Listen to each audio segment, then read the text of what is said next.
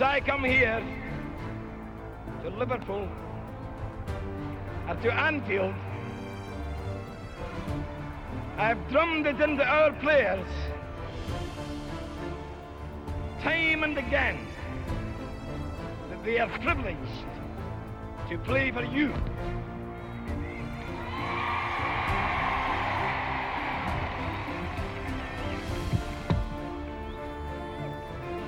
Didn't believe me, they believe me now. Mella, lovely cushion header. For Gerrard! Oh, you beauty! What a head, son! What a head! Liverpool 3 0. Corner taken quickly, Origi! Ah!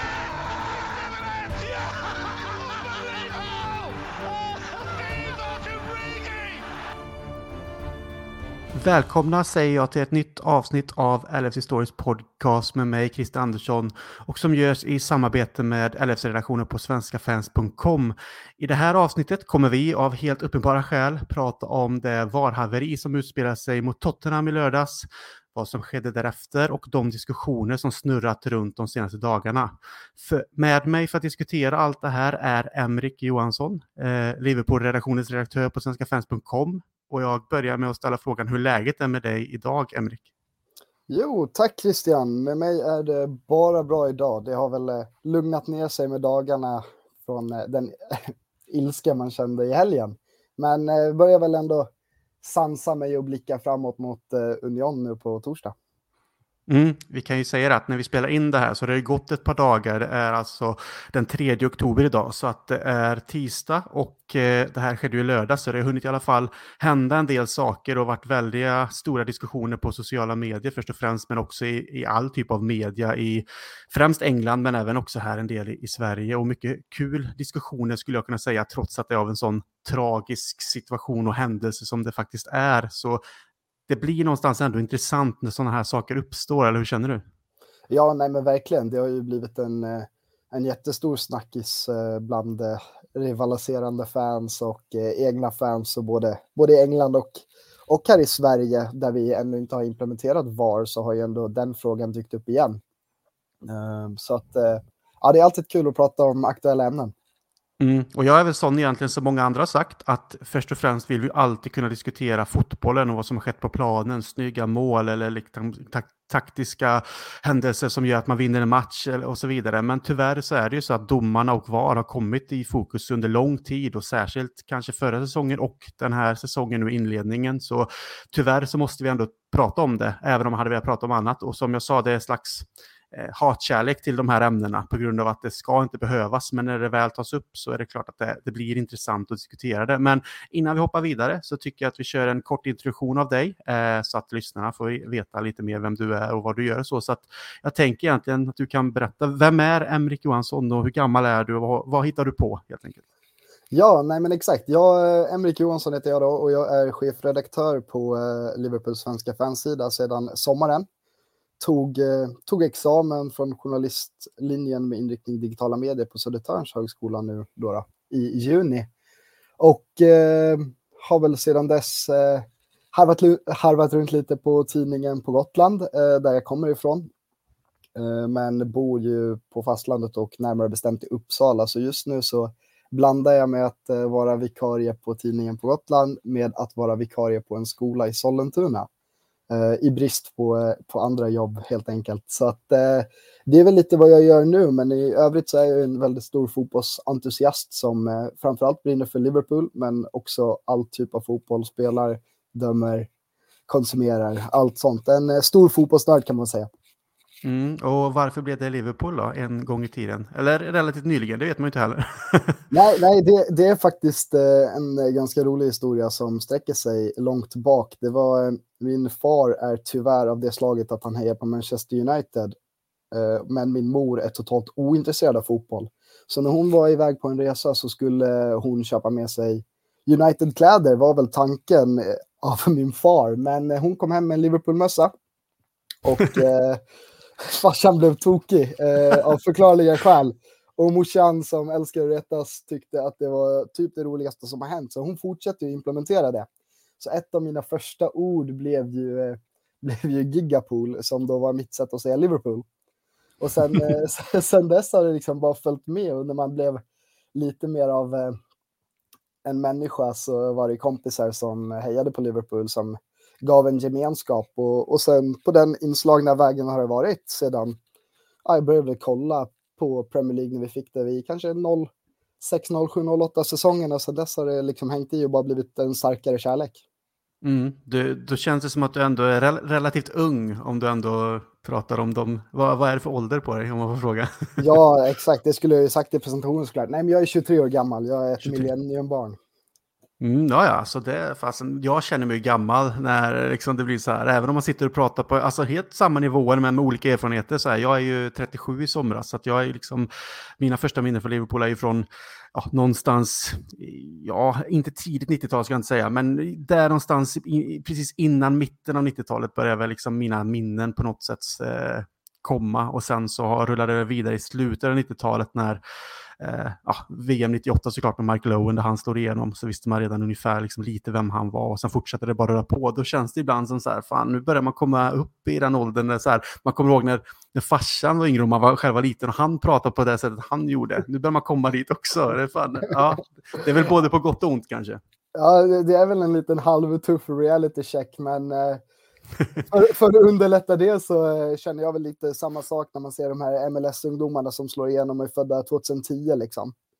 Mm, Då inser man ja. att man, eh, det blir nog ingen fotbollskarriär för mig när jag harvar runt i division 5 vid 23 års ålder. Man vet aldrig. Det finns så late bloomers som bara liksom, det händer bara och så blir man upp. Du ser ju, det finns ju sådana som, eh, ja nu blir det en helt annan diskussion, men Vardy till exempel. Han tog ju sig hela vägen från de lägre divisionerna upp liksom, så att man vet aldrig. Nej, visserligen, visserligen. Nej, men det, det är nog över, så vi fokuserar på att följa Liverpool på, eh, på andra sidan istället för på plan som spelar. Ja. Nej, jag håller med. Men det var trevligt med en introduktion av det i alla fall och nu har vi lite bättre koll på som sagt vem det är och vad du gör och så. Men vi vi tar nu diskussionen om det som hände i lördags och vi hoppar över till det egentligen direkt då och det är ju matchen borta mot Tottenham i lördags. som sagt och Eh, det blev ju ett eh, VAR-haveri eh, i den matchen. Eh, och det var inte bara det bortdömda målet som skapade rubriker, även om det är det vi kanske kommer fokusera på mest, utan det skedde faktiskt flera situationer eh, där påföljder kan diskuteras för, emot, hit eller dit och så vidare. Men eh, vi kan ju faktiskt ta det i någon kronologisk ordning ändå och börja med det röda kortet på Curtis Jones just för att väva in det ändå i de här diskussionerna. Vad är, vad är, vad är din ståndpunkt för den händelsen, liksom nu när man ändå det som hände live och det du hann se, det som sen skedde med domaren och att han blev kallad till VAR-skärmen eh, eh, för att titta på det och det som diskuteras kring de här slow motion stillbilder och hur man ska döma. Hur, hur, ser du på hela den situationen och att det sen blev och resulterade i ett rött kort istället för det gula som först visades? Nej, men alltså jag har ju följt den diskussionen som har uppstått, framförallt bland de äldre engelska spelarna som Gary Neville som hävdar att det där kanske inte ska vara rött kort. Jag är ju trots allt av, eh, av skrot och korn att jag tycker att det är ett korrekt rött kort. Uh, slut, I slutändan blir det rätt. Sen tycker jag ju att det är för dåligt på sättet det hanteras. Uh, jag förstår helt att uh, Simon Hooper ser det som som ett gult kort på planen. Det är de där situationerna när det, liksom, det är en boll involverad och vad träffar egentligen foten? Det går liksom på en, på en millisekund. Men, eh, men eh, självaste träffen är ju av den kontentan att det utsätter motståndaren för, för fara, eller vad man ska säga, och eh, då ska det ju rendera ett rött kort. Men eh, att visa den stillbilden som första, det är ju det också Liverpool nu i efterhand har överklagat. det är det blir ju fel fast ändå rätt. Jag vet inte riktigt. Det är lite, lite svårt att eh, resonera klokt kring det tycker jag. Hur, eh, hur upplevde du det själv? Nej, men det är väl precis som du säger, liksom, att när jag såg det hända så var det liksom när han visade ett gult kort så kände jag bara ah, fair. Liksom. Det är en, en tackling som han går in på det sättet. Visst, han nuddar boll men rullar över bollen som man kallar det och sätter då dobbarna i, i smalbenet eller uppe på det, det benskyddet egentligen sitter ser det väl ut ungefär. Liksom. Och det är ju rätt så högt upp och kan såklart vara farligt spel. Men han går inte in med en intention att Eh, på något sätt spela farligt. Man ser ju ändå att han går in för att försöka ta bollen. Det är otur att det blir som det blir. Så när han visar det gula kortet så känner jag bara, okej, okay, liksom jag förstår att det är ett gult kort eh, och vi kör på. Sen så kommer situationer då där det blir en eh, VAR-check och han blir kallad till skärmen och ja, tittar då på, vilket man kan se, stillbilder och slow motion. Och det är klart att när man ser det så, så ser det ju också nästan till ja, men en tre, fyra, fem gånger värre ut än vad det kanske är. Sen håller jag med dig om att jag kan absolut ta att det blir ett rött kort, för hade han visat det röda kortet direkt på planen så hade jag nog inte protesterat heller, liksom när man tänker att man får se repriserna. Men du vill se repriser i i den hastighet som ett spel. Du vill se alltså riktiga repriser, inte att de blir nedsaktade eller tempot dras ner eller att det blir stillbild, utan vi ser hur det ser ut. Liksom, spelar den sekvens fram och tillbaka, då kanske man ändå, okej, okay, rött kort, men samtidigt så skulle det kunna vara ett gult kort. Så jag håller med dig det är, en, det är en diskussion som är svår att på något sätt kanske komma fram till vad som är 100% korrekt. Men jag förstår det också som att varför Liverpool lämnar in en protest för att få, försöka få bort det här röda kortet är att själva VAR-protokollet inte har följts, att man inte har följt de reglerna som är satta för hur man använder själva systemet och att de då vill påvisa att man inte gör sitt jobb korrekt enligt då protokollet. Så det är väl det så jag förstår det med. Sen om det kommer eh, resultera i att det blir ett eh, rött kort som dras tillbaks eller inte, jag, jag, tror, jag har lite svårt att se det, men jag förstår varför man någonstans gör det för någonstans också från en klubbs sida eh, gör ett exempel av det att okej, okay, följer man inte protokollet, varför, liksom, vad är det som är problemet med att inte kunna göra det? Så det, det, den är lite svår faktiskt. Eh, håller du med mig i det jag säger eller är det ungefär samma tankegångar? Ja, men där är vi väl av samma tankegångar. Och jag, jag vill ju någonstans tro att Liverpool gör den här över, det här överklagandet för att påvisa att VAR-rummet har brist, brustit över hela matchen mer än den situationen Exakt. vi sen kommer till. Jag tror inte att Liverpool har någon, eller jag vill inte tro att Liverpool har någon baktanke att det röda kortet ska annulleras för som sagt, jag är av den eh, övertygelse att det där ska vara ett rött kort i dagens fotboll och då ska det ju vara tre matchers avstängning även fast det blir liksom i det hårdaste laget med, med Jones eh, intention såklart. Men eh, jag vill nästan tro att Liverpools överklagande snarare handlar om att här ser ni att VAR, VAR funkar inte, inte att det röda kortet i sig är fel. Men eh, hur man kommer ja. fram till det och hur man liksom, det är väl det som är problemet liksom då. Exakt. Um, jag såg att det var någon som skrev som jag känner på Twitter som är i någon tråd där att man, man gör det mer för att liksom test av själva systemet snarare än av bedömningen av situationen. Liksom. Precis som du säger, att hela VAR eh, hela VAR under den här matchen egentligen eh, fungerar inte som det bör och det är ju som sagt inte bara i den här matchen, vilket också bör nämnas för det har varit mycket diskussioner såklart på Twitter kring att då det är bara Liverpool som klagar och att det är så synd om oss och allt det här liksom. Men om man försöker ha lite bredare perspektiv på det, absolut, jag menar det här blir ju en händelse där vi nu är inblandade i, så det är klart att där måste vi någonstans ta tag i det, men Samtidigt är det också så här att någonstans blir det lite som man säger, enough is enough. Liksom att mm. det här är ju något som sker i många andra matcher med, inte bara för oss. Vi såg det liksom, eh, senast igår var det väl någon händelse också i Chelsea-matchen där de pratade om. Det var någonting, om ett, nästan av ett slag i ryggen, nacken, eller jag såg inte allt, men jag såg det i alla fall. Och det har varit Manchester United i början av säsongen med, mot Wolves när de pratade om målvaktsingripandet där och vad som skedde. Och det är de här situationerna sen också där liksom domarbasen eller de här, eh, liksom hela gruppen då kommer ut och någonstans ändå ska be om ursäkt. Liksom. Det blir så här, okej, okay, alltså en ursäkt gör ju ingenting. Och sen när det blir någonting som fortsätter hela tiden så blir det nästan så här, det krävs någon förändring här för att vi kan inte bara ha massa ursäkter då. Liksom. Så att det, det, är väl liksom på det sättet nu att Liverpool gör detta för att någonstans försöka få till en ändring, tänker jag. Ja men, ja, men verkligen. Och det, de två scenarierna du tar upp är ju perfekt med Onana i första omgången. Den ser ju mycket lindrigare ut i slow motion än vad den är i verkligheten. Och eh, situationen igår, nu kommer jag inte ihåg vem Fulham-spelaren är, men när Thiago Silva måttar ett mm. slag över ryggnacke, den ser ju den ser mycket värre ut i slow motion, för han springer med armarna lite ah, kors och tvärs och träffar. Det ser nästan ut som att han bara är ute för armbåga Silva i ryggen, men ser man den i realtid så vet jag inte om jag håller med där. Så den hade ju kunnat blivit ett rött kort i efterhand, fast den i i verkliga livet kanske räcker med Exakt. Gult Ja, nej, men det är precis det jag är inne med på, att, liksom att det är en händelse som jag förstår att de tittar på, men i det här fallet som du säger, det ser kanske värre ut än vad det är. Och det är precis de här grejerna som någonstans vi måste få, eller de måste få bukt med, så att vi någonstans också vet vad som gäller. Både såklart klubbarna, managers, eh, spelare, så att de vet hur allting liksom faktiskt fungerar, men för oss supportrar med som tittar på matchen som liksom någonstans investerar så mycket tid och pengar i, i tyvärr då en produkt som det kallas eh, och som är av den höga nivån. Och det blir ju någonstans så här, ska vi ha de här eh, parodiska insatserna eh, varje omgång i flera matcher så blir det som att det förstör fotbollen om man tappar liksom intresset. Men som sagt, det var Jones-situationen. Vi är båda ändå inne på att vi förstår det röda kortet. Vi är inte så här super emot det och säger nej, nej, nej, utan vi kan se varför det blir.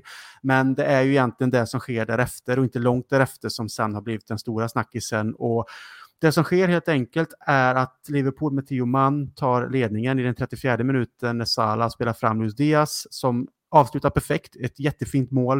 Eh, men då går allting väldigt, väldigt fel i i kommunikationen och i varummet. För det som sker då är alltså att lin linjemannen flaggar för offside. Eh, huvuddomaren Simon Hooper utgår från den bedömningen och Darren England då som är ansvarig för VAR ser inte att domarna på planen dömt bort målet för offside utan tror att han ska bekräfta att Diaz mål är onside, vilket han snabbt konstaterar och kommunicerar check complete till Hooper som i sitt fall tror att check complete betyder ja, det är offside eftersom det är vad de domarna på planen har utgått med, med sin bedömning från början. Eh, och därefter står Tottenham frispark, frisparken eh, som de får för själva offsiden och spelet är igång igen. Men det är inte långt därefter så finns det ju då videoklipp som också har spridits på sociala medier där Hooper eh, håller liksom sitt finger på sin öronsnäcka och sen ser det ut som att han sett ett spöke bli helt vit liksom och man ser nästan i hans ögon att nu har det gått åt helvete här.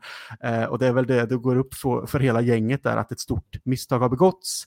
Eh, men att de tillsammans ändå då väljer eh, domarteamet att inte stoppa matchen där och då för att rätta till sitt misstag utan låter spelet fortgå. Eh, och jag är inte helt säker på allting kring protokoll och regler här, men det pratas mycket om att man inte kan gå tillbaka och justera när det har varit en ny spelsekvens och det är mycket hit och dit, men det här händer på väldigt kort tid ändå. Det är inte så att det tar flera minuter, utan det här handlar kanske om ett, jag vet inte, 25-30 sekunders eh, Mm. spektrum kanske. Jag har inte gått tillbaka och tittat på det, så jag kan vara fel ute, men det är ungefär det jag har läst mig till och ni får rätta mig om jag har fel, eller du också för den delen. Men det är väl mer det här att det är inte en ny spelsekvens i att, som att det har blivit ett mål för Tottenham eller någon annan sån typ av grej som skulle bli väldigt kontroversiell, utan här handlar det om att det går upp för dem väldigt snabbt att vi har gjort ett stort fuck-up helt enkelt. Och då borde de bara vänta lite nu, det är mål, det är mål, kommunicera det. Och så borde han kunna blåsa av nästan till direkt efter den här frisparken som Tottenham får för offsiden och och säga ursäkta, vi har tittat på det igen, jag har fått en helt annan kommunikation än liksom det som var från början, det är ett mål. Och det, det hade inte tagit någonting från tid eller matchen egentligen. Eh, hur ser du på hela den här jäkla röran som det faktiskt blev? Ja, nej men någonstans vill jag väl ändå börja där med en ny spelsekvens för att flika in lite. Jag, nu dömer jag på gräsrotsnivå, men det är ju trots allt någorlunda samma regelbok, även fast vi inte har VAR. Och där står det i regelboken att när spelet har satts igång, vilket det då gör med Tottenhams eh, indirekta frispark för offside, så kan du inte ta tillbaka en situation. Så där någonstans fattar jag att de gör rätt, att de inte tar tillbaka det när Hooper då uppenbarligen får höra att we fucked up. Men, eh, men det jag, då fastnar vi att Brighton United för något år sedan när Bruno får en straff efter de har blåst av blir ju lite samma situation det är där jag också börjar tveka på min kunskap och då om det går att dra tillbaka vid det inkastet Tottenham får. För att matchen var avblåst, men sen kallar de tillbaka det för en straff och United avgör. Så att mm. du har ju helt rätt, det är ju tvetydigt, men jag har aldrig reflekterat över just att de skulle dra tillbaka det vid, vid vet du, inkastet som Tottenham får där halvminuten senare. Däremot så är det ju ett sanslöst haveri att det går obemärkt förbi när vi har en huvuddomare, två assisterande domare, en fjärde domare, en vardomare och en assisterande vardomare. Att de där inte förstår att det är dömt offside på planen. Som det nu mm. har framgått att det är det som är det stora problemet, det är human significant error. Och då blir det så här, för att bilden vi får på tv, oavsett om du kollade Sky eller Viasat, så står det ju offside. Så checking mm. goal offside. Han måste ju, Hooper måste ju ha sagt, kollar du offsiden? Exakt. Det måste ju ha framgått någonstans att det är offside som är dömt på planen. Hur det kan gå förbi tre, fyra, fem domare och sen sätta sig igång. Alltså det, det, det händer ju inte. Det är så, det är så sorgligt så att jag, jag vet inte vad jag ska säga. Ja, men det, det är skrattretande, för det är därför man sitter här och skrattar när du liksom lägger fram det så, man tänker sig in i det här, liksom att okej, okay, assisterande har höjt sin flagga för att han misstänker offside utifrån sin position som linjedomare. Däremot då så blåser ju så, såklart eh, Hooper som är huvuddomare för det, för det är den signalen han får. Men det är klart att vi med VAR vet att okej, okay, det här kommer kunna dubbelkollas liksom. Men att de som du säger inte inser i varummet att eh, Eh, det är offside, utan de tror att målet står och det enda de ska göra är att bekräfta att målet är korrekt, vilket de ser tydligt då på bilderna, för de behöver inte ens dra några linjer av det vi ser.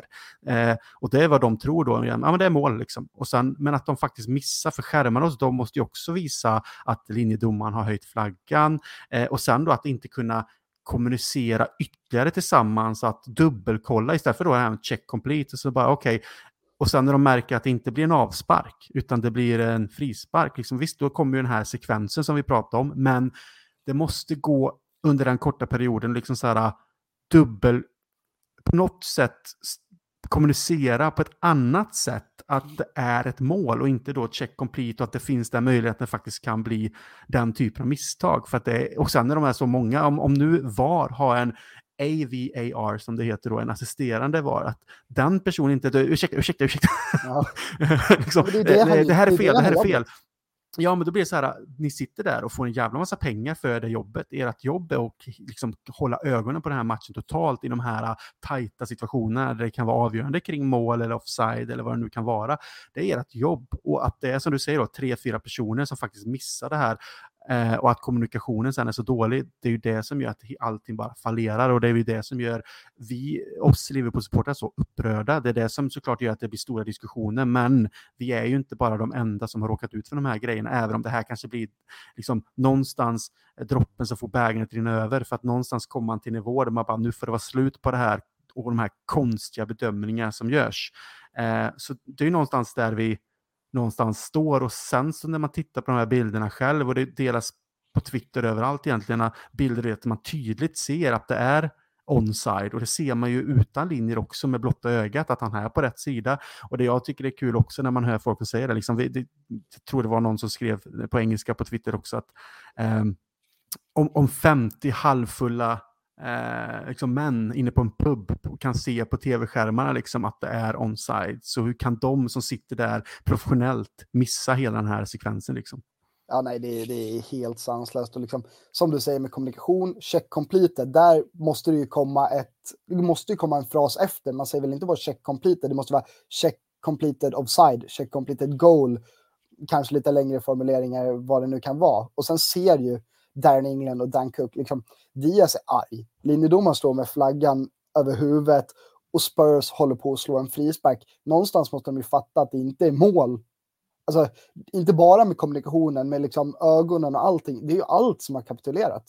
Och sen mm. förstår jag inte varför vi inte får se några linjer heller. Det får vi väl se om det blir eh, en bekräftelse när Liverpool har fått ljudet. Men att Howard Webb lär väl nästa vecka, tyckte jag läsa mig, släppa ljudet om det nu släpps. Och kanske förklara varför de inte ens drog linjer. Om vi nu ska snacka, nu var det ju 62 centimeter vad jag läste. Så att det ska inte behöva dras linjer, men varför fanns det inga linjer? Det var ju ingenting som gick rätt i hela fallet. Det är det Nej. som inte mer förstår. Det är inte ett fel, det är tiotal fel. Ja, och så som jag ser det är ju att varför det inte kom några linjer eller att vi, för jag, jag har läst här att ja, men det drogs linjer men det är ingenting som visar så hit och dit. Jag, liksom ibland fattar man inte vad som faktiskt gäller, men det är mer det här jag ser det utifrån hur jag ser det på tv-skärmen också och reprisen att okej, okay, de kollar om det är en offside, vi ser tydligt att det är en onside, det ska vara dömt mål, men jag antar att inga linjer kommer upp för att de, helt, de, de, de tar helt två olika bedömningar. Huvuddomaren och tillsammans med linjemännen går ju på eh, att det är offside och att de vill att det ska kollas. Är det en offside eller är det mål? Medan varummet går på att de ska bekräfta att det är ett mål som de tror att huvuddomaren har dömt för. Men så de, de har ju två olika tankar här. Mm. Huvuddomaren vill ha är offside medan de tror att det är ett mål, men vill ni bara dubbelkolla att det är mål så att vi är säkra? Och då blir det så här, ja, det är mål. Därför, ja, jag ser tydligt att det inte, jag behöver inga linjer, det är väl det som man känner är deras sätt att tänka, för de kan se det med blotta ögat, att ah, det här är ingenting kolla, det är onside, check complete, färdigt, kör. Och det är ju mm. där hela saken fallerar. Så ser jag det när jag tänker att det går så snabbt, vi inte får se några linjer, att de är så, de är så helt eh, 100% eh, eh, säkra på sin sak i varummet, men de har fel tanke i huvudet, för de tror att det är ett dömt mål som ska kollas, eh, ett godkänt mål som ska kollas bara för att säkra, medan huvuddomaren helt enkelt eh, har dömt bort målet, men vill ha tvärtom. Så det, ja, det blir ju bara så här, för helvete. Det är som du säger, de borde kunna säga check complete, eh, goal confirmed, eller mm. check complete, offside confirmed, eller vad som helst som gör att det finns, ah, ah, vänta nu, att det finns ett sätt att gå tillbaka på grund av vad du mer säger istället för bara check complete. För då ger du faktiskt ytterligare en möjlighet att nej, nej, nej, det var inte vad jag menade. Liksom. Så det är väl mer på det sättet då. Eller hur, och det är det, det, är liksom, det är det som ska bli så spännande med om vi nu vanliga människor får ta del av ljudet, vad kommunikationen faktiskt var, för det antar jag att det är där human significant error är gjort, att det måste vara i kommunikationen de har brustit, för det är ingen teknik i det här som har, som har brustit som har gjort att det har blivit fel. För tekniken behövdes ju uppenbarligen inte användas. Men eh, nej, det är mycket skumt och jag hörde Gary Neville prata om det vidare att eh, i år har det varit väldigt mycket skumt med VAR och offside-bedömning överlag. Det har varit helt nya kameravinklar. De har ju ett avtal med, om det är FA, att få samma bilder som eh, VAR-domarna får och när de gör hela processen. Och han säger att det känns mycket lurt i år. Så jag är, man blir lite orolig att vi ska få uppleva fler sådana situationer och att det kanske drabbar fler, eller drabbar oss igen, det vore ju hemskt. Men liksom, det får inte ske. Har man skaffat sig ett system för att det ska bli bättre så får inte systemet brista. Annars måste vi vänta med att implementera systemet. Vi kan liksom inte mm. hålla på och bearbeta ett system, enligt mig. Men eh, Sen kommer det ju alltid utvecklingar i och för sig, men eh, vi har ju ett system som inte funkar klockrent om vi säger så. Nej, och sen det är ett system som har funnits nu ett antal säsonger också. Så jag menar, att det har ju varit lite fram och tillbaka hur det ska användas och vad som inte ska göras och hur man ska titta på saker och ting.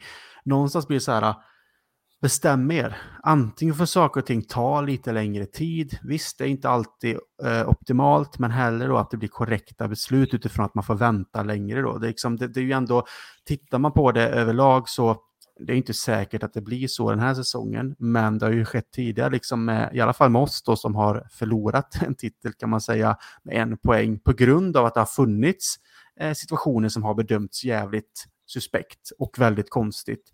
Eh, och det säger jag inte bara för att sitta och vara bitter, utan det är mer så här, det är fakta. Det kan man se liksom att här hade en annan bedömning, till exempel Rodris arm och allt det här.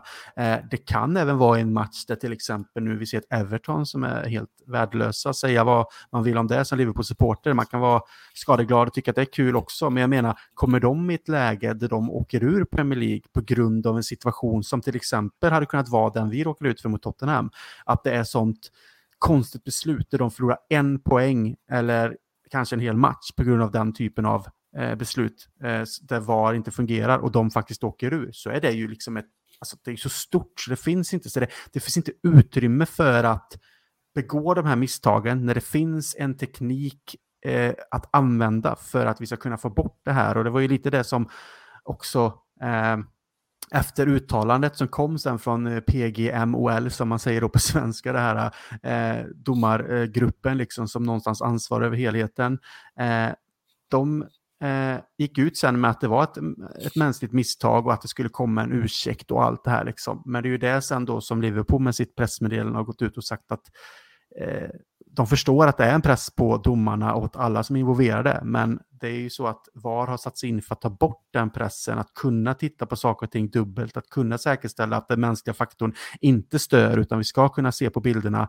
Eh, inte förvärra pressen, vilket det på något sätt har gjort här och att gjort att hela det här eh, domarteamet har kommit under luppen. De har fått mycket skit också, även om man inte på något sätt eh, personliga eh, påhopp och sådana saker överhuvudtaget är eh, okej. Okay. Men jag förstår ju att folk blir förbannade liksom, för att det blir så här, ni är proffs. Ah, jag kan, alla kan göra fel, men när du har ett system som ska kunna ta bort de här felen, det är ju det det är till för. Liksom. Okej, okay, här är vi inte helt säkra, vi kan dubbelkolla. Vi som sitter i varummet kan dubbelkolla att det är som domaren sa här, eller det kom ni kom fram till, det här är helt fel, så vi måste ändra det. Fine, och det betyder inte att det behöver finnas en jävla stolthet, eller som någon gick ut också domare och sa där, nej men de vill inte ta något beslut för de ville skydda en kompis för att det inte skulle bli en massa problem för honom. Mm. Det hör inte hit. Det, det, det, liksom, det ska vara rätt eller fel. Det ska inte vara nej, vi väljer inte det här för att det kan bli så att det blir dåligt för våran kompis då inom citationstecken. Det blir så här, nu får vi skärpa oss lite här. Det här liksom är på en proffsnivå. Det här är eh, mycket pengar involverat i både löner och eh, liksom för folk som åker och tittar på sina lag. Så det är så mycket större och det är det som stör mig lite också när man sitter och blir förbannad över det. Det är att det, det, det tar så mycket av sporten man älskar och att det blir så mycket diskussioner som vi egentligen då sitter här och någonstans tvingas till att prata om. Mm. Nej, men jag håller med dig helt och hållet. Och någonting, jag är ju inte den som gillar att prata om konspirationsteorier eller agendor eller sånt när det kommer till domslut. det blir lätt så. Men det, det, det, kan ju lätt bli så. Det har, det har liksom uppkommit några intressanta, men någonting jag också egentligen skulle vilja höra av eh, PGMOL eller FA, det är liksom hur det kan vara okej okay för domare att befinna sig i Förenade Arabemiraterna på torsdagen och döma säsongens viktigaste match på lördagen. Nu snackar vi inte om någon tidsskillnad, men de lär ju ha spenderat hela fredagen med att resa, mm. vilket påverkar liksom den fysiken hos en domare och även i skallen när jag tänker på vardomarna. Det är mm. klart att det kan ha varit påverkat, de var trötta och det blir liksom inte korrekt. Du gör inte ditt jobb, eller du har inte förutsättningarna för att göra ditt jobb så bra som du är avlönad för att göra ditt jobb. Och det blev lite så här, jag vill inte tro att, eh, att det har någonting med Citys ägande att göra, att de dömer där eller, eller vad som helst. Men liksom, du har inte gett dig de bästa förutsättningarna för att döma en fotbollsmatch. Hur kan FA tillåta att de här dömer ja, i Förenade Arabemiraten på torsdagen och dömer kanske årets viktigaste match på lördagen. Det, det går liksom inte ihop för mig med uppladdning och sånt. Jag vet inte. Nej, jag håller med, för att jag menar, man kan ju bara gå till sig själv. Eh, Eh, alltså, man, man, kan ta ett sånt en, en, exempel i vardagen för en själv. Jag var i Stockholm eh, torsdag till fredag förra veckan eh, och körde upp med bil med kollegor på torsdag eftermiddag, kom upp på kvällen och hade lite grejer med jobbet och sen var det grejer på jobbet på morgonen och sen körde vi tillbaka någon gång på eftermiddagen man är fan med slut trots att man då bara åkt en fyra timmar blir det väl i bil från Karlstad till Stockholm och, och sen att man är igång med jobbet, man gör liksom sina, eh, sitt jobb helt enkelt, man är påkopplad, man är fokuserad och sen så ska du resa igen. Men kommer man hem på fredagen såklart efter en vecka med och man gjort den resan trots att det bara är de timmarna men väldigt intensivt, man är slut. Så att jag menar, de är ju inte på något sätt robotar, liksom, de är också människor. Så har de åkt någonstans och gör sitt proffsjobb så på den nivån som krävs från dem och de har gjort det då, som sagt i ett annat land rätt så långt bort och sen ska börja sätta sig på flygplan, resa många timmar, komma tillbaka, ha möjlighet till återhämtning och rent fysiskt och psykiskt för att på något sätt gå in i, med bästa förutsättningar för en sån här match med allting som händer på fotboll på den här nivån. För du kan säkert säga att även om du dömer på din nivå så är det klart att det är intensivt där med. Alltså, det är klart, det, det är olika nivåer, men det är inte så att det på något sätt så här, åh, det går jättesakta och det är jättelätt. Det är säkert skitsvårt där också. Man måste vara påkopplad, alltså annars missar man saker. Så oavsett vad du gör i jobb kopplat till att du också reser så kommer det ta på krafterna. Så jag håller med dig. Det är helt, helt konstigt att de ens liksom är tillåtna att åka dit och döma och sen gå in och döma den här matchen på en lördag. Okej, okay, om det varit kanske söndag eller Monday night då på det sättet. Kanske en annan fråga, men här känns det som att det är jäkligt med tajt med tid emellan så att man, man gör inte fel att ifrågasätta varför, för det är bara så idiotiskt planerat i så fall. Ja, nej, men helt, helt enig, helt enig. Jag tänkte också på ytterligare en sak när det väl kommer till de här domarna. En intressant diskussion jag hörde i bland annat Big Six, då, då eh, podden. Att tycker du att de ska bli straffade på samma sätt som spelare? De har gjort fel. Borde de bli avstängda som domare eller tror du att det skapar ett värre klimat för domare att bli avstängda och ingen vill bli domare? Alltså det var en het debatt om hur man straffar en domare som gör fel på samma sätt som man straffar en spelare som visar ut och så. Vad, vad, vad, vad ser du på det som liksom var ren supporter? Alltså går jag på ren affekt utifrån så här, då fan, det är avstängningar och liksom böter. Nej, men jag blir, jag blir förbannad när sånt här sker. Eh, men om man ska vara lite seriös också i frågan så någonstans skulle det kanske vara bra eh, med en typ av Alltså, det ska inte ens behövas då eftersom vi har VAR. Det ska inte behövas bli de här avstängningarna. Det jag heller egentligen... Alltså, skulle man någonstans se till att som det var förr, det fanns inte tekniken att kunna gå tillbaka och titta på bilder, utan man också mer accepterade mänskliga faktorn att domare kan göra fel. De missar en klar straff, de missar en tydlig onside men dömde offside. Så när man satt och tittade på tv, ja, men jag, i alla fall det jag minns då från början av 2000-talet, typ säger vi, och framåt till faktiskt att VAR kom in i spelet. Eh, du kunde bli förbannad på en domare och liksom kalla en domare lite saker hit och dit framför tvn. Eh, men du kunde snabbt släppa det någonstans, för du inser att det händer lite hela tiden. Det är den mänskliga faktorn, det går snabbt, man kan inte se allt. Men däremot så får de sen en teknik eh, som de kan använda, ett verktyg som gör att de inte ska behöva missa de här klara delarna. Och när det inte fungerar då, då tycker vi någonstans att särskilt i en sån här situation som uppstår nu med, eh, mellan eh, Liverpool och Tottenham, att här finns det ju fog för att kanske någon typ av avstängning eh, likt spelare kan bli då eh, med rött kort få tre matchers avstängning, så kanske de ska få den typen av avstängning också. Inte för att på något sätt så här, åh, ni, men just att ni behöver kopplas bort lite, vi behöver liksom titta på situationerna, andra får gå in och göra jobbet. Kanske, bara för att på något sätt också sätta exempel och visa när det blir de här misstagen, men det är ju det att de ska inte behöva ske, utan jag är nog mer för i så fall att man kan implementera där man faktiskt får höra domarnas diskussioner i realtid, likt man får inom rugbyn och australienska fotbollen. Där man faktiskt får höra besluten, för kanske, även om man inte håller med om dem, så kanske man någonstans kan inse, förstå varför, eftersom att de diskuterar och du får faktiskt reda på vad som sägs, du slipper de här konspiratoriska tankarna, att det liksom sitter en grupp eh, personer och håller varandra om ryggen också för att de inte vill sätta varandra i de här svåra situationerna och så vidare. Eller att man har domare som likt managers och spelare efter matcher får komma ut och förklara de här lite större besluten i en match om det sker. De får komma ut också ställa sig framför kameran och få fråga, eh, för, eh, frågorna från journalister och kanske förklara varför dömde du så här till dem, deras följde i den här situationen när det såg ut lite så. de ändå, visst, det kan vara att det har varit fel, men de står upp för sina beslut och då kanske man också kan ha mer respekt för helheten. Jag vet inte, men någonstans ditåt skulle jag nog i så fall äh, landa. Mm. Nej, men jag, jag hör vad du säger. Jag håller till mångt och mycket med dig. Sen Sen var det, är ju den där frågan, när de väl får förklara sina beslut och det fortfarande är fel, men de ändå ska stå upp för det. Vad, vad gör det för oss som supportrar? Vi får bara höra en domare som erkänner att han mm. fel och att det är fel. Så men, att liksom, vad, det, vad, vad ger det?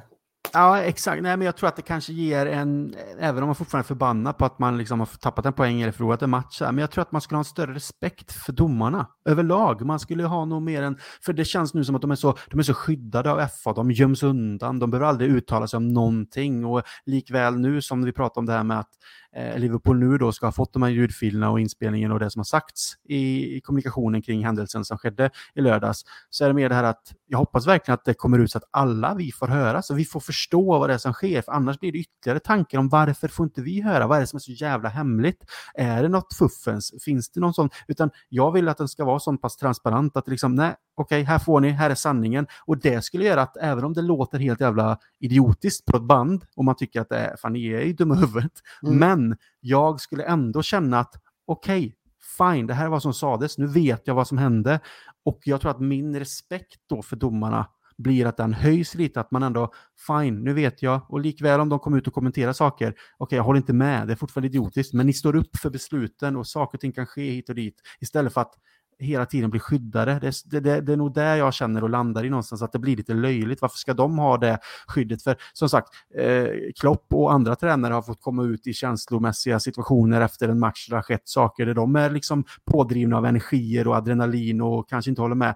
Och så fort de då ens öppnar munnen och på något sätt motsäger sig det som domarna har kanske beslutat kring matchen eller de säger någonting som kan anses vara kritik, ja då åker de på böter eller får avstängningar och det sker fan med nästan på momangen liksom. Det är liksom inget, det krävs nästan ingenting och det stör mig. Varför ska de då inte kunna yttra sig sina känslor och tankar. För fotboll är också en känslomässig sport. Det krävs känslor. Sen är det klart, de är professionella, de kanske ska tygla sig.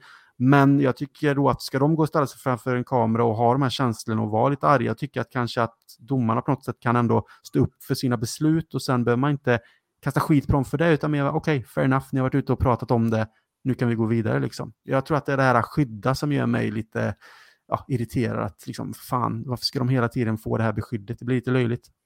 Ja, nej, men jag, jag håller med dig. Jag vet ju att vi hade det i Sverige för, för några säsonger sedan och att eh, Mohammed Al-Hakim blev väldigt uppmärksammad positivt av supportrar för att han drev en blogg eller vad det var och gick ut och pratade om sina beslut. Så att eh, du kanske är något på spåren. Det kanske är den vägen vi, vi ska göra för att få en större acceptans mellan fotbollssupportrar och domare och då kanske stärka domaryrket i sig. Ja, men alltså precis, likväl som det kommer finnas rötägg där ute som kommer kasta skit på domaren oavsett så är det ju likt som vi ser nu att när managers går ut och tycker till och kommenterar saker så vi då, om vi tar Klopp som exempel, vi håller nog i majoritet med honom i det han säger. Men han kommer ändå få skit från eh, motståndarsupporterna eller andra supportrar till andra lag som inte ens var involverade. De kommer ändå tycka och tänka om Klopp.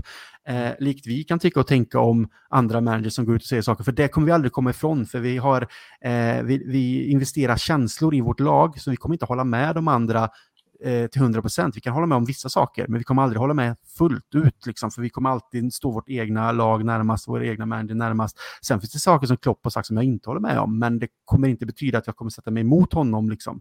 Men det är mer att det kommer vi aldrig få undan och det kommer vi aldrig få undan helt med domarna heller. De kommer fortfarande få skit från folk, men det visar lite mer stake, om du ska kalla det så, att de faktiskt kan gå ut och bara okej, okay, så här är det och varför vi dömde och det här beslutet tog vi utifrån det här fair enough. Då kan jag ändå ta det på ett annat sätt tror jag, för att de vågar ändå stå upp för det de har beslutat sig för under matchen oavsett om jag håller med eller inte. Och det är samma sak med managers. Jag kan stå och hålla med Klopp och tycka att ah, men det är helt rätt och sen har vi då kanske eh, andra managers som kan gå ut och säga saker och jag tycker att de är helt liksom, ja, dumma huvudet i det de säger. Men de säger utifrån sin situation, sin klubb, sina supportrar och det kan jag någonstans ändå förstå och respektera också. Sen behöver jag inte hålla med om det, men det blir lite enklare någonstans förstå man hinner tänka lite, man kan se vissa saker från andra vinklar. Det ger ett lite större perspektiv skulle jag säga, även om man vet att det kommer aldrig hållas med till fullt ut från något håll, för det kommer alltid vara motsättningar någonstans. Mm. Nej, men eh, helt enig där, helt enig där. Vi kan gå vidare lite då, som sagt. Eh, uttalandet kom ju från eh, PGMOL då, att eh, mänskligt misstag hade begåtts så att man då kommer be Liverpool om ursäkt, vilket då också de gjorde, eh, som jag förstår det. Jag, det har skrivits också mycket om att har inte kommit någon direkt officiell ursäkt, men jag antar att de har pratat med dem personligen, liksom, utan att vi kanske har sett det, så att skitsamma. Men eh, pressmeddelandet som sen kom från Liverpool då i förrgår var det va? Förrgår kväll eh, måste det ha varit. Mm. Eh, fan, dagarna går fort. Eh, men sammanfattningsvis då så Eh, det som stod i pressmeddelandet från Liverpool var att de förstår och noterar att PGMOL har erkänt sitt misstag men att reglerna inte följdes vilket resulterade i att den sportsliga integriteten undermineras. Eh, de förstår att domarna, som jag sa innan, arbetar under, under press, men att VAR är där för att lätta på den pressen och inte göra den större. Eh, och att de förväntar sig en utredning som är helt transparent för att skapa pålitlighet för framtida beslut, samt att, att man vill att händelsen bör användas för att förbättra processen så att en liknande situation inte uppstår igen. Och under tiden kommer Liverpool undersöka eh, handlingsalternativ med tanke på det uppenbara behovet av en lösning då, oavsett vad det nu eh, står för. Eh, att eh, det kan vara att de kommer kontakta andra klubbar inom Premier League och tycka och tänka för att kan vi göra någonting åt det här som en gemensam kraft, vilket jag är helt för i så fall. Eller hur man nu ska tolka det. Men vad tänker du kring pressmeddelandet? För att när de gick ut med det så kan jag ändå säga att jag blir jävligt stolt över Liverpool. Alla andra kan säga vad de vill, eh, supporta till andra lag, att nu kommer Liverpool, varför gör de det? För det blev en jävla diskussion. Gary Neville vände ju nästan på en jävla femöring, alltså allt det här. Men jag kan nog någonstans känna att fan vad stolt jag blir över att man faktiskt väljer att inte bara sopa under mattan och gå vidare, utan tycker faktiskt att nu får det vara nog. Och att man gör det här uttalandet, vilket med Liverpool som en sån stor klubb med den kraften faktiskt kan vara med och påverka och förhoppningsvis dra med andra då på den banan. Ja, nej men verkligen. Jag tycker att det är fantastiskt. För varför ska vi, vi kom in lite på det förut, varför ska man acceptera den ursäkten när det kan få så ödesdigra konsekvenser? Det är liksom, vi kan prata om ett miljardbeslut, vi pratar om att om Everton åker ner med en poäng i en sån här situation så vad kostar det en klubb att åka ner från Premier League till Championship och vad kostar det en klubb att inte ta sig till Champions League eller inte vinna ligan? Det, liksom, mm. det räcker inte med en ursäkt.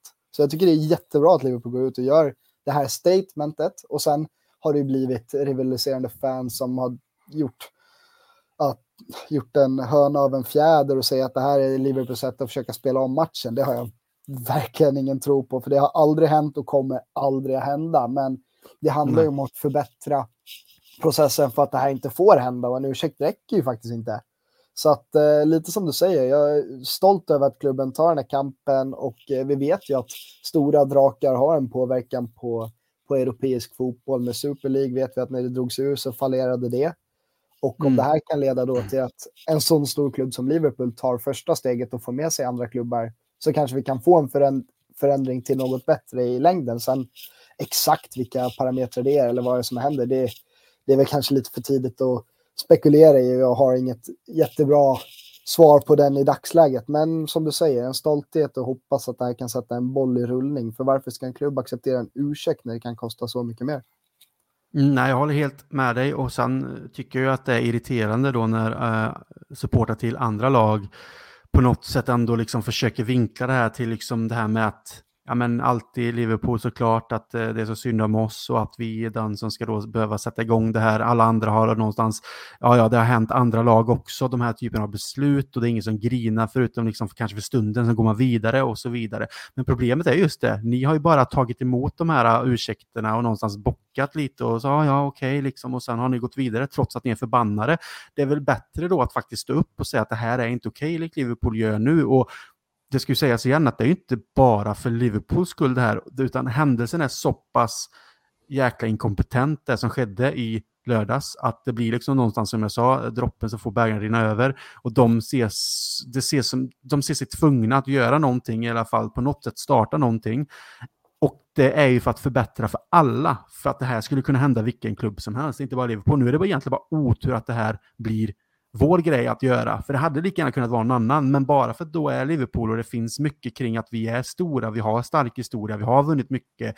Eh, eh liksom, jag förstår rivaliteten, känslorna som finns kring det, det är inga konstigheter. Men om man inte kan se som motståndarsupporter att man gör det här uttalandet och att man vill ha en förändring för att det ska bli bättre för alla, så att det blir en mer fair fotboll när det kommer till bedömningssituationer för domarna också, när vi har de här verktygen som VAR och så vidare, och att processen ska bli bättre, reglerna ska bli enklare, det ska liksom inte som sagt bli mer press för domarna, det ska tas bort press de, om man inte kan inse det, då, då, vet jag inte hur man faktiskt tänker. När man, när man på något sätt bara tror att antingen att Liverpool ska få till en, eh, en ny match eller att man ska spela om det från en viss minut, eller om det är så att de tror att det bara ska gynna Liverpool. För då, då, då är det så här, liksom, det, fan, det är bättre att ni bara skiter i fotboll om ni inte kan se liksom, ett större perspektiv. För då vet jag inte hur jag, hur jag ska kunna hjälpa er, liksom, om ni inte förstår. Nej, men det, det är som du var inne på, Gary Nevilles uttalande. Jag tycker att den här också är formulerad på ett sånt pass bra sätt så att det liksom inte ska gå att misstolka egentligen. Sen kan jag förstå att det är lite diffust med vilka further actions som klubben ska ta, absolut. Men liksom, det är ju för att gynna domare, Liverpool och hela ligan, alla andra klubbar. Så att ja, det blir lite, lite väl mycket pajkastning kan jag tycka. Mm. Men det är ju där vi står nu i alla fall eh, och det här, eh, det kommer eh, rapporter innan då att som sagt att Liverpool har mottagit eh, ljudfilerna eh, eller inspelningen av eh, kommunikationen som skedde. Så vi får se vad som sker framåt, eh, vad de kommer säga utifrån vad de får höra, vad som sker utifrån att om vi kommer få höra och vad som händer därefter helt enkelt. Så vi får följa med på det, men jag tänker att innan vi avslutar så kan vi ändå gå in på att efter den här situationen som sker då eh, med att vi gör mål och det blir bortdömt felaktigt så tar ju Tottenham istället ledningen då, vilket man vet kommer hända efter en sån här grej. Man vet om att ja, det är klart att nu när vi har fått den här eh, hela felbedömningen då, och det här var ju innan man visste själva haveriet i varummet överlag, utan det här är bara vet man bara att de har helt fuckat upp själva att titta på det. Sen vet man ju inte vad, då visste man ju inte själva helheten, men de går upp och gör 1-0, men vi gör faktiskt ändå med 10 man då 1-1 strax innan paus genom Gakpo. Eh, och eh, där känns det ändå som att vi har eh, möjligheterna. För vi har gjort det här två gånger tidigare den här säsongen redan. Eh, tio man där vi har lyckats gå och vinna. Newcastle var ju en bedrift. Eh, och jag känner ändå så här inför andra halvlek att fan, vi kan nog liksom lyckas med någonting här ändå. Liksom. Det, det, är inte helt kört. Vi har ändå varit med i matchen. Det kommer bli tufft, men vad fan, vi kör liksom. Och sen då så kommer ju Jota komma in på planen i andra halvlek och få ett gult kort i minut 68 och sedan i minut 69 så får han ju ett till och åker ut helt enkelt. När man tittar tillbaka på de här grejerna med så har det också rullat så jäkla mycket bilder på att det första gula Visst, det finns kanske en liten, liten, liten touch att han påverkar, men sen så snubblar ju Tottenham-spelaren på sig själv. Det ser man klart och tydligt. Jag tycker personligen att den är jättesoft. Att det är ett gult kort som man liksom... Det ser ju mycket, mycket värre ut än vad det är också. Det ser ut som att om man tittar på i realtid också så ser det ut som att kanske Jota är på honom han faller. Liksom, att det är en sån där liksom, typisk att man klipper någon på en fot eller något, den nuddar någon så han kommer ur balans i den farten. Men när man sen, sen ser du då de här slow motion-bilderna, ja då är, då är det tydligt att han klipper sig själv. Och sen då så får han ju det andra gula kortet i en situation där han tappar bollen, han har ingen egentligen möjlighet att spela loss den, han vill vinna tillbaka den och kasta sig in och hinner väl kanske inte riktigt tänka på vad han gör, utan det går i stundens hetta. Eh, klipp över spelaren över smalbenet också. Sen är det väl också något att Tottenham-spelaren såklart spelar över lite, men där borde han haft ett gud på grund av hur han då förstör deras möjligheter kanske en eh, spelupplägg eh, och kontring. Men det första tycker jag är soft, så i min värld så bör han inte åka ut utan han bör ha ett gult kort från de här två situationerna. Hur ser du på det? Nej, men jag ser det på samma sätt som dig. Vi, eh, jag har haft den här diskussionen med en kär kompis som är Arsenal-supporter som påminner mig om eh, David Luiz mot Brentford 2020 när det är en liknande situation när han får sitt andra gula för samma sak som som vet det, Jota får sitt första för. En väldigt minimal kontakt och sen efterspelet blir större. Men skillnaden i de situationerna är att där är Brentford verkligen i anfalls fasen. Det blir ju stopp av lovande anfall, eh, stoppa en kontring, hur man vill formulera det. I det här sättet så är vi, vi är en man mindre. Vi har sju, åtta spelare på rätt sida. Det är liksom inte så att vi stoppar ett jätteläge för, för Tottenham. En enkel frispark köper jag alla dagar i veckan, men att ge han ett gult kort för den situationen i hans kanske första situation i matchen, det är tufft med den nivån som eh, Hooper ändå har hållit eh, fysiskt i den matchen tidigare. Det, det, blir inte, det blir inte rätt. Och sen, sen blir det ju ett hål i huvudet på den andra situationen. Där får han ju skylla sig själv, men det ska ju vara ett första gult kort och inte ett rött kort som du säger. Mm. Nej, men det, jag håller med och jag har eh, någonstans också diskuterat det här i, i andra poddar och med an, andra på eh, Twitter och så vidare med. Eh, alla tycker olika, särskilt såklart motståndarsupportrar tycker att det är klart att det är två gula kort och så vidare. Men jag hade ju aldrig, faktiskt helt ärligt, eh, handen upp, hade jag aldrig haft något problem med om det hade varit en motståndare som såklart, såklart har varit med om de här två situationerna som får sitt första gula kort i den andra situationen. För jag, jag tycker att det är för mjukt. Alltså det, fotboll är en en kontaktsport. Det ska vara fysiskt. Sen är det klart, du kan inte, som han gör i den här situationen, kasta sig in och, och klippa någon så, för där är ju Tottenham-spelaren på väg ur en situation med en, en boll för att ta sig framåt offensivt. Och där förstör han ju den möjligheten då. Så att, absolut gult kort. Det, det första är ju liksom en mer, de springer, han kanske är på honom lite, och det är som du säger, hans första situation. Hade det kanske varit så att det hade pågått några gånger, han hade varit på vissa lite sent och så, ja, då förstår jag att man samlar på sig till ett gult kort i en sån situation.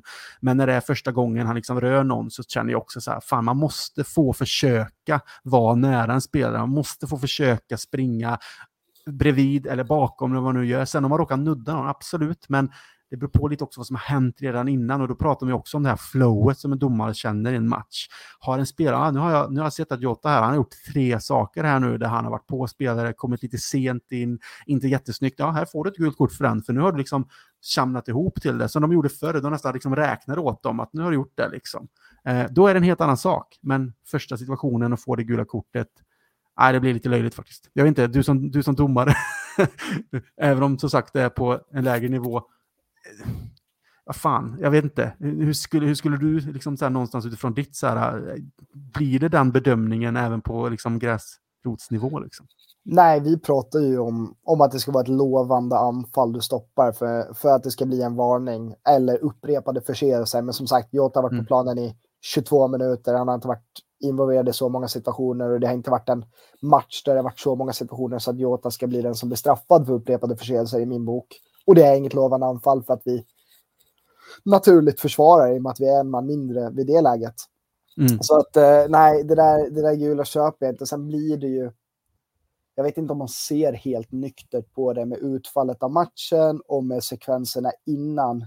Hade vi tagit bort Dias bortdömda mål och vi bara sitter här och pratar om Jones röda och att Jota får det här röda, då vet jag inte om Jotas situation hade varit lika irriterande i ren affekt för att det har inte varit ett så stort fel, kanske två mindre tveksamma, eller två tveksamma situationer, men Dias mm. mål och avgörande i slutet blir ju liksom gör ju att den här situationen känns mycket större i min känsla. Men eh, nej, jag, jag tycker att det är för billigt och det blir ju en inkonsekvens. Och där pratar vi också om Odogis eh, gestikulerande med kortet som kommer i den situationen när han sitter på ett gult kort och vi har mm. åkt på den situationen med McAllister. Många i andra matcher har åkt på den, men det är också många andra matcher där det inte har getts. Det blir liksom det blir en inkonsekvens som är så jobbig att hantera som supporter när man ser en förmiddagsmatch där allt tillåts och i eftermiddagsmatchen så är inget tillåtet och så fortsätter det så. Vi är ändå uppe i eh,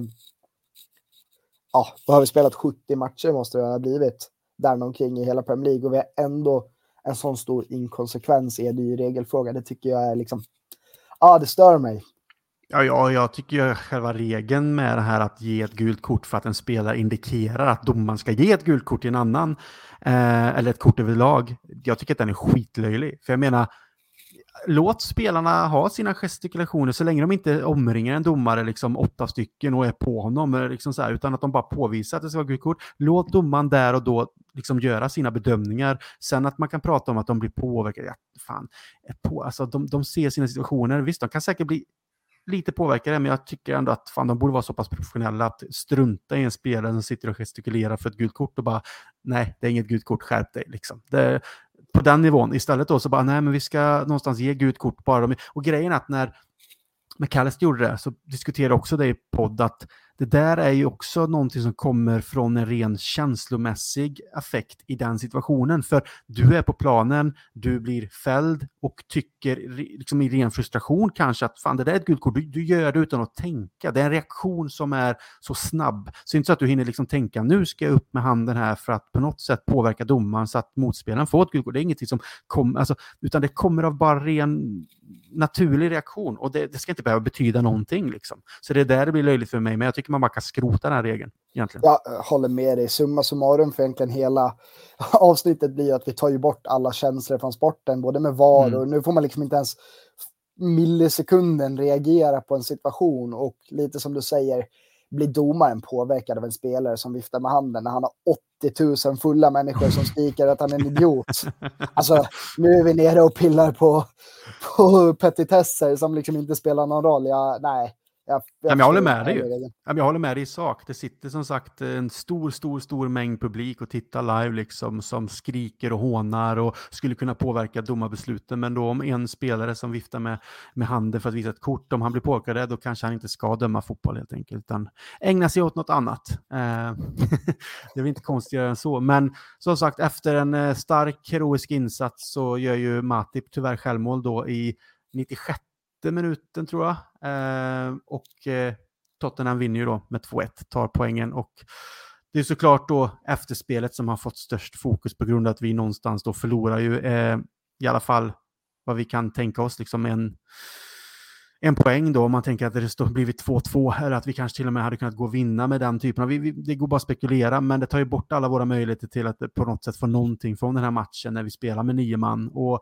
vi ska avsluta här strax, men vi har ju redan varit inne på det, men vad vill du ska hända här och nu efter det här? Vad är liksom tanken nu med att okej, okay, nu har allt det här hänt, Liverpool har gått ut med sitt statement, eh, ljudupptagningar har levererats till Liverpool, vi hoppas vi får höra dem, men vad vill vi ska hända relativt snabbt här nu? För att man vet ju att processer kan ta en jävla tid, men saken är ju den att vi behöver en förändring rätt snabbt för att det här inte ska hända eller fortsätta hända så som vi har sett eh, flera gånger den här säsongen och förra säsongen. Vi behöver göra någonting nu. Mm till en början så har vi ju tydligen Premier League-klubbarna röstat ner det, men jag förstår inte varför vi inte ser den semi-automatiska offside-bedömningen som VM hade och som Champions League hade. Det är, det är för mig hål i huvudet att klubbarna röstat igenom det, för det skulle underlätta något enormt. Nu vet jag inte om det är reglementen möjligt att implementera det under den här säsongen, men då måste det i alla fall komma ett beslut att inför nästa säsong så kör vi med det, för då har vi tagit bort ytterligare ett element från VAR-domarna som gör att det inte kan bli kan, det, då kan det inte bli fel, säger jag här och nu. Kommer få byta eller äta upp det när det sker. Men då tar vi bort ett område för domarna som gör att andra beslut kan bli mer korrekta och de har mindre att tänka på. Och det där ska ju bara ske automatiskt. Varför har vi inte AI på sådana situationer om vi ska ha en teknik som ska hjälpa oss, eller så skrotar vi hela... Det bästa, det jag vill är att vi ska skrota allt som har med VAR att göra, för fotboll är känslor. Jag köper att jag kan... Jag har varit arg på Howard Webb i tio års supportskap för att han blåser billiga straffar till United. Jag kan leva med det, ja. men jag kan inte leva med ett sånt här fel. Nej, jag håller med. Där, där är jag ju likadan, att känslomässiga delen kring sådana beslut, att man kommer vara förbannad på vissa domare mer eller mindre och inte tycka om vissa. Men man kan ändå köpa det, men de här felen blir liksom så här, fan det här klarar jag inte av att vara med om för att det tar bort allt. Men ja, jag tror ju tyvärr att tekniken är i fotbollen för att stanna, men det gäller det faktiskt att använda den här tekniken på rätt sätt, på det sätt som den faktiskt hjälper och inte skälper då som den har gjort nu. Och sen såklart då, ska det vara omöjligt att tre, fyra personer i ett varum faktiskt inte lyckas se eh, och förstå att det sker det här felet när de är professionella på det. Liksom. Så att, jag hoppas också att det sker någonting relativt fort, oavsett om det inte går att ändra på någonting för den här säsongen som du säger, men att man kanske ändå ser att det kommer föras diskussioner, det kommer komma fram till beslut och att man vet att till nästa säsong så kommer det här och det här och det här och det här ske. Och då vet man, okej, okay, vi får stå ut den här säsongen för att jag förstår att man inte kan bara kanske ändra rakt av i en säsong, som du ser på grund av reglementen och grejer. Men vi vet att de här förbättringarna är tänkta att gå in nästa säsong, så vi inte behöver gå in i liksom, återigen och bara vänta på att det ska tas beslut, utan det krävs faktiskt att någonting händer rätt så snabbt. Men jag tycker att vi stannar där. Jag tycker att vi har täckt allt. Vi har diskuterat det, vi har fått ut våra känslor, vi har tagit på det, liksom inga konstigheter, utan vi får se vad som sker helt enkelt. Så tack Emrik för att du var med och diskuterade det här viktiga ämnet. Eh, förhoppningsvis så eh, gästar du podden inom kort igen och då kanske vi kan prata om någonting, även om det här är roligt på ett sätt, men vi kanske kan prata om någonting mer positivt utifrån ett Liverpool-perspektiv i alla fall. Ja, tusen tack Christian. Det har varit eh, jättekul att få göra debuten här och jag hoppas att, eh, att jag inte hamnar i frysboxen efter det här avsnittet. Men nej, du får gå in, liksom det, alla är ju välkomna, jag vet på redaktionen, så vissa är väl mer eller mindre kanske intresserade av det också. Men jag menar, är man sugen på att snacka i det här formatet så är det ju bara att man räcker upp handen så kör vi liksom. Det, jag har ju kört lite eh, på egen hand bara för att få ur mig vissa känslor och prata grejer och det funkar också, men jag tycker att en diskussion alltid är Eh, det är ändå trevligt också på något sätt. Eh, man får en liten, en liten, ett litet tillfälle att diskutera Liverpool med någon annan som brinner för det också. Så att, eh, det är jävligt kul. Så tack igen för att du var med i alla fall. Tusen tack Christian. Ha det bra. Detsamma. Och till alla er som lyssnar givetvis så vill jag säga tack. Och sen vill jag gärna att ni följer LFC Stories podcast på sociala medier. Den hittar oss på Twitter, Instagram, Facebook eh, och Twitter är väl egentligen det som kanske är mest aktuellt, där det händer mest så att säga. Men tills vi hörs igen så ta hand om er. Up the Reds! I come here to Liverpool at to Anfield, I've drummed it into our players time and again that they are privileged to play for you.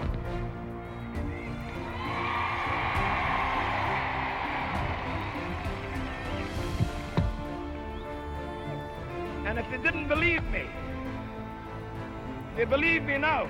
Miller. Lovely cushion header. But Gerrard! You beauty! What a head, son! What a head! Liverpool 3 0. Call it taking quickly. Origi! Yeah! yeah! Oh!